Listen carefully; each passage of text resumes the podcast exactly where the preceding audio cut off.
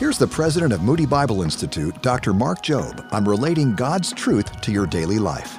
Uh, statistics tell us that fatherless children who are absent from their biological fathers are at least two to three times more likely to be poor, to use drugs, to experience educational, health, emotional, and behavioral problems, to be victims of child abuse, to engage in criminal behavior than their peers who live with married biological or adoptive parents.